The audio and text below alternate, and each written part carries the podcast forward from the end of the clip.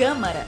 Chegou a hora de você ficar por dentro do que acontece na Câmara Municipal do Rio.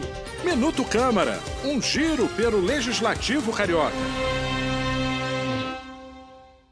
A Câmara do Rio acaba de aprovar de forma unânime um projeto de lei que proíbe a venda e a oferta de bebidas e alimentos ultraprocessados em escolas públicas e particulares da cidade.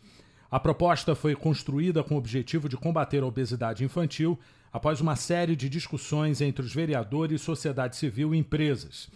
Uma das autoras do projeto, a vereadora Rosa Fernandes, explicou como foi a elaboração do texto aprovado. Nós então fizemos um um substitutivo enxuto, atendendo a todos e certamente atendendo aquilo que o autor do projeto queria, que era preservar a saúde da criança em relação à obesidade infantil, mas principalmente no âmbito escolar.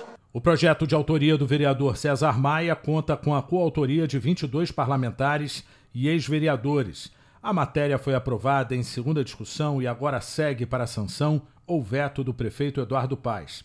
Caberá ao Poder Executivo a regulamentação da lei e a definição de prazo para que as escolas públicas e privadas se adequem às novas regras.